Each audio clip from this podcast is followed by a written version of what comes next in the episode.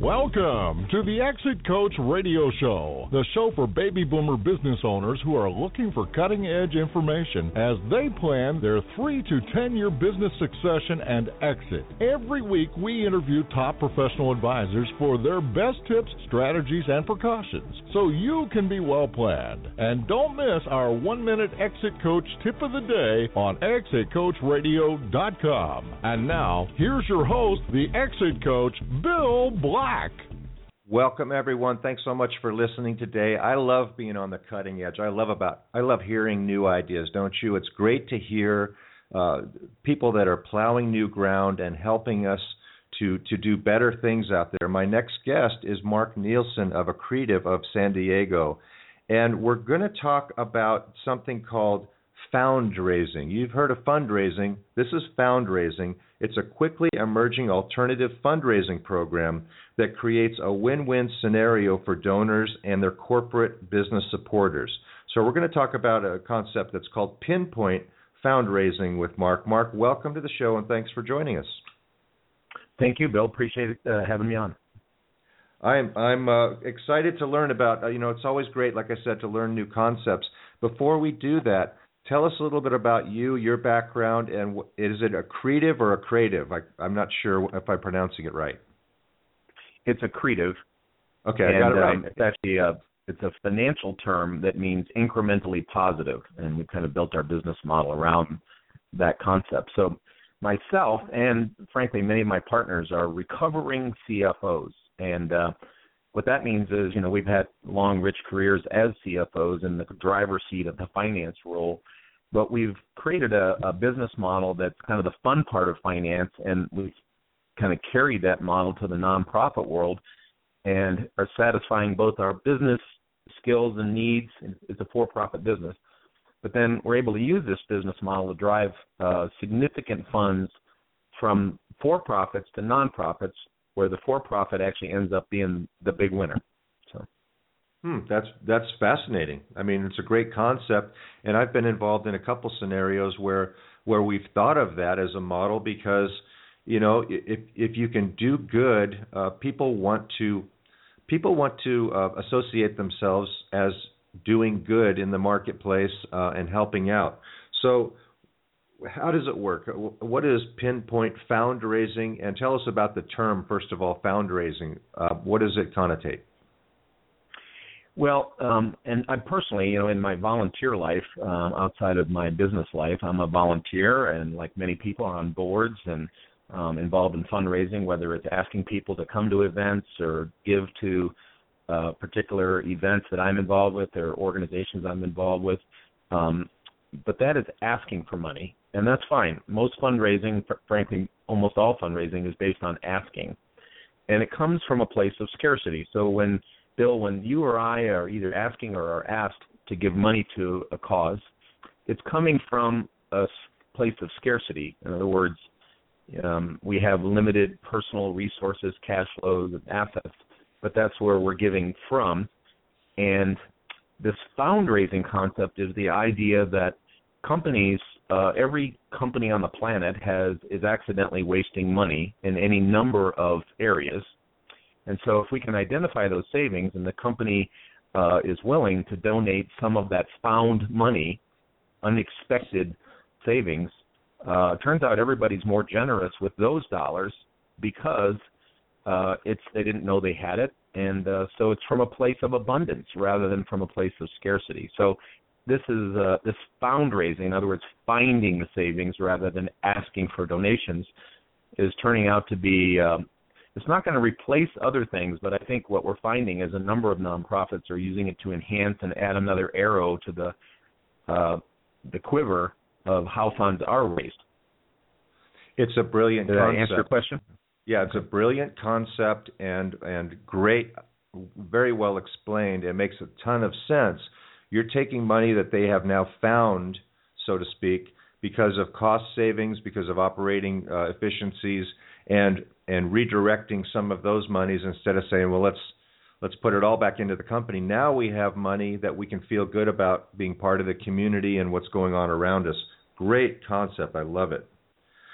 So yeah, really, what we did was combine two. Go ahead. I'm sorry. Go ahead. Well, I was going to say, you know, one of the one of the key points in any type of uh, endeavor when you're consulting is is finding efficiencies and finding operating funds. So uh, tell tell me what you're going to say. Well, this model is a little different because we are not uh, consultants. We have nothing against consultants. We actually uh, use some of them in our business model. However, we label ourselves in a whole different category of folks. Uh, we call ourselves resultants because we only are paid if and only if savings are generated that uh, a company likes enough to want to implement. And so both accretive and the nonprofits that bring us into their corporate partners only benefit from actual found money. So we're not paid for our time. We take all the risk in this. So there's no downside to it for either a for-profit company or the nonprofits that they either support or want to support. So it's uh, not only the, the way we come to market through the nonprofits, but the fact that we are totally at risk and don't charge for our time is are, is also unique. That's great. Now, what what types and sizes of companies are good prospects for you and, and your company for Accretive? Well, they kind of fall into into two categories, Bill. We work with some larger companies that may be 50 million, even up to a, a billion or more. We have some large clients. Um, and the key there is they oftentimes aren't big enough to have people who pay attention to a lot of the the middle things. Now, we stay away from labor. We do not touch jobs. We don't touch headcounts, org charts, payroll. Um, we figure that's management's job, and we wouldn't feel good about getting paid from eliminating jobs. It's a necessary part of business. I understand. I was a CFO for 25 years, but that's not part of our model. And also, we don't touch a a company's core product costs. For example, if they're a manufacturer or distributor, there's the cost of the product. We stay away from that as well. So what we're looking at is the next tier of things. They fall into about 10 categories that includes insurance, transportation, banking, technology, and a number of other things. But there's probably about 50 or 60 categories of things other than jobs and product costs where there is potential savings. So um, again, back to your question, the large companies typically bring us in. We don't charge our, for our project management role. That's basically free. Um, on smaller companies that are say three million dollars in revenue up to 25 or 30, um, we have an express lane version of our business where we simply can direct the experts that we've already vetted out uh, to our clients on more of a referral basis. So rather than them trying to trial and error and figure out who can help them save money on telecom or office supplies or any number of other things. We've already figured out who those experts are and can save them the time and trouble.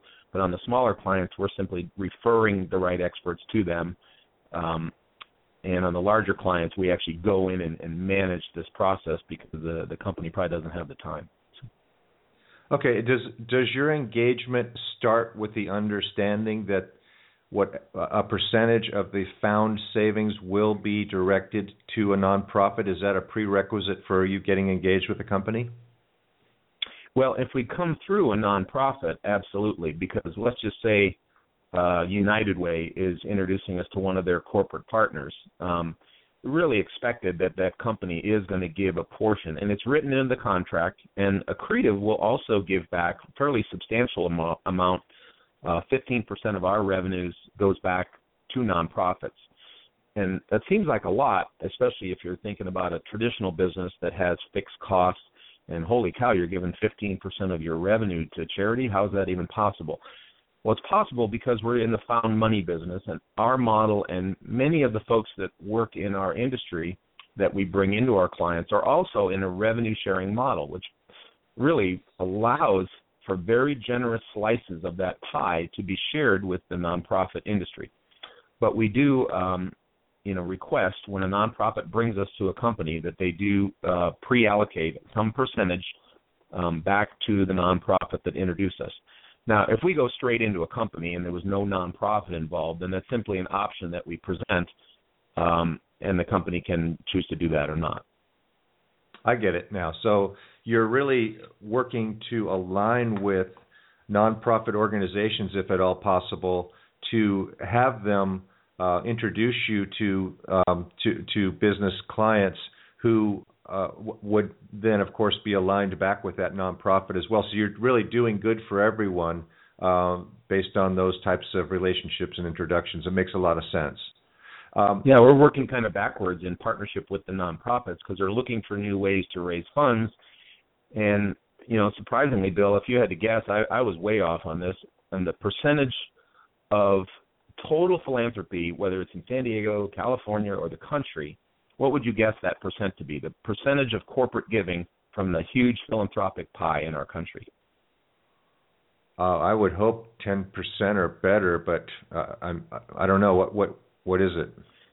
Well, your your uh, your your hope was true because I guessed 20%. The reality is it's closer to five or six percent, and that's not because companies don't care or they're not giving. But in the old days, companies used to give a lot more to charities, but then uh, uh, local, state, and federal governments started to step in and provide a lot of community services, and so taxes were charged to companies for the for the governments to fulfill those and contract out those services. So corporate philanthropy began to go down, down, down over the years. Um, so mm-hmm. this model actually creates an economic win-win model. So uh, I don't know of anything else out there when you're asking for money where the company actually ends up the big winner because they're keeping more than half of the savings, and then as time goes on, they end up keeping 100% of it. You know, Accretive and the nonprofit are simply getting a share of that found money, um, and so it's completely different approach. So but it, it will help raise uh, corporate philanthropy. I'm confident we're starting to see more and more of this, whether they be with large found- foundations or with you know small to medium-sized companies as well. Well, I think I know the answer to this. You may have already answered it, but why why do you think this approach is needed in the nonprofit community, especially today? Well, I'll, I'll use my own situation. I'm a volunteer on three different nonprofit boards, and in each of them, I'm involved with fundraising. And when I simply approach corporations on behalf of these entities I volunteer for, I've just got my hand out. And you know, corporations have shareholders, they have uh, investors, they have banks, they have lots of stakeholders who have something to say about, you know, what's given away versus what's retained as profit. So when you have a, a model that brings economic benefit to a company and they're sharing, you know, that that's a whole different approach and um well and frankly i'm sure you go to plenty of events i mean i think i went to 40 golf events galas and sundry other nonprofit events last year. And those events mm-hmm. are great. They raise huge sums of, of funds um, for nonprofits and they're necessary and i'm not suggesting they stop doing them. But what's happening is that there's such a thing as donor fatigue where all of us are getting bombarded um, by a lot of great and wonderful organizations but we can only write so many checks with our own checkbook, and we can only get so many of our friends to go to the same events that we're asked to invite them to. So that we're at a saturation point where event-based fundraising really cannot continue to be the source of funds forever because people are getting weary of i mean i've been to events where i had to ask myself during the event which organization am I here to support? you know, where you just right. You, you, go to so many events you can't remember whose golf outing or who gala whose gala you're at. So, so in a way, I guess one way to put it is it really aligns their heart, which wants to give, and their their wallet, their pocketbook, which now has extra monies in it because of of services provided, uh, and it, it it gives them a good, um, it gives everybody a good end result. Um, where do you see this program going in the future? Well, you know, uh, so far we've just been operating in, in, essentially two markets. I came from the northern Indiana or Notre Dame area, and so we have a business model there, and we're working with a handful of nonprofits, including uh, Ronald McDonald House and United Way and a few others whose names you'd recognize. And then here in San Diego, for the last year and a half, we've been working with the MS Society and Junior Achievement and uh, several others. Um, but recently we've had interest from uh, some large foundations um, like uh, Starwood Hotels, Cox Communications.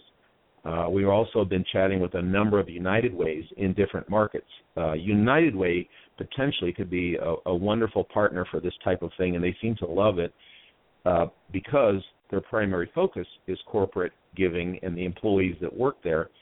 and so they're looking for new and exciting ways that helps improve the economies that they operate in with the businesses because you know business health is is critical to every local economy. So they can be a part of stimulating that health and uh, you know creating a benefit to the charitable organizations in the area. So i see it starting to bleed out into other um, communities and uh, i think that's great. I don't really care that much if we end up participating in that stuff or not uh, there's a fairly altruistic uh, motive here just to open up a whole new reservoir of fundraising for nonprofits that are all climbing over each other in search of funds to survive and thrive.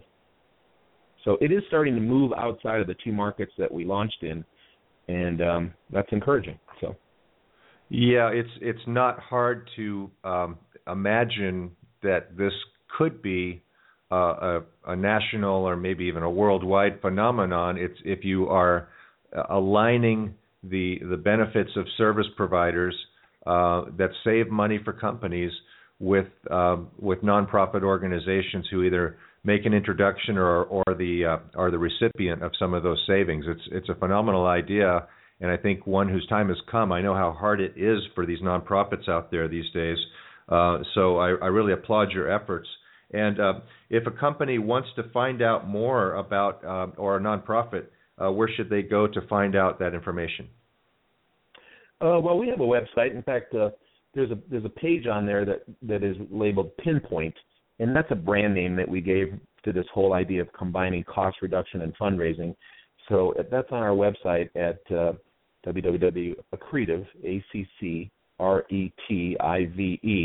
San Diego, spelled out, com. So accretivesandiego.com. It's a great concept, Mark. I really appreciate you taking the time to come on and explain it to us.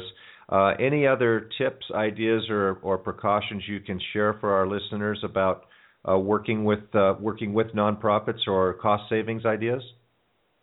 Yeah, there's really one. There's really only really one big obstacle here, and it's a big one. Um, and it's real, and we run into it all the time. And I'm not going to pretend that as a former CFO that I was always innocent and that is ego and pride. Because every organization on the planet, big or small, public or private, for profit or not, has is accidentally, and that's the key word, accidentally wasting money in areas they just don't know they're wasting the money in. So our process is not there to embarrass anybody or get no, uh, get anybody fired. Um, it's really just a, a healthy approach to bringing savings to the surface that can be evaluated. At the end of the day, the company doesn't have to implement anything. They don't pay anybody for things they don't implement. But I, but I can tell you that pride and ego are the only things that prevent this kind of thing from spreading a lot faster than it already is. And uh, so, a business owner that truly wants to help the community and have a profitable business that seems like a tug of war this is really a win-win, true win-win situation with no strings attached. But it comes down to whether people can overcome their pride enough to allow someone to show them what they may not know. Simple as that. So, listeners, if you are involved with a nonprofit, you need to go to the website and find out about Pinpoint Fundraising and talk to your nonprofit about getting involved with this. And if you are a business owner, get your ego out of the way, uh, bring in Accretive and help them try to find you some some uh, found money uh, by by streamlining your operations and saving money with your vendors, and then uh, align your heart with your wallet and and help out some of the nonprofits that really need your help. Mark Nielsen of Accretive of San Diego, thanks so much for joining us today. I look forward to checking in with you at some time in the future and seeing how you're doing with the concept. And uh, thanks again. Uh, let's keep in touch. Thanks so much, Bill. All right, we're going to be right back after this message with another guest, so please stay tuned.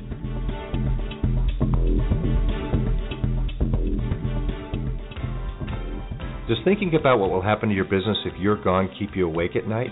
Will you get the price you need from your business to carry you through retirement? The BEI network of exit planning professionals is the world's leading advisor network with the power to help business owners transition out of business on their own timeline and terms. Ask your most trusted advisor to create a BEI plan for you or visit us at exitplanning.com. That's exitplanning.com.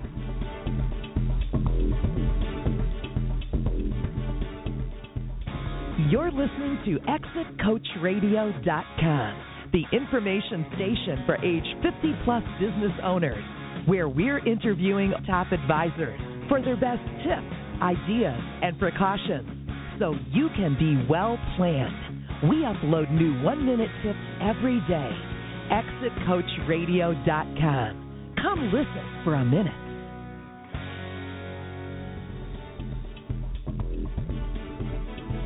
Thank you for listening to Exit Coach Radio.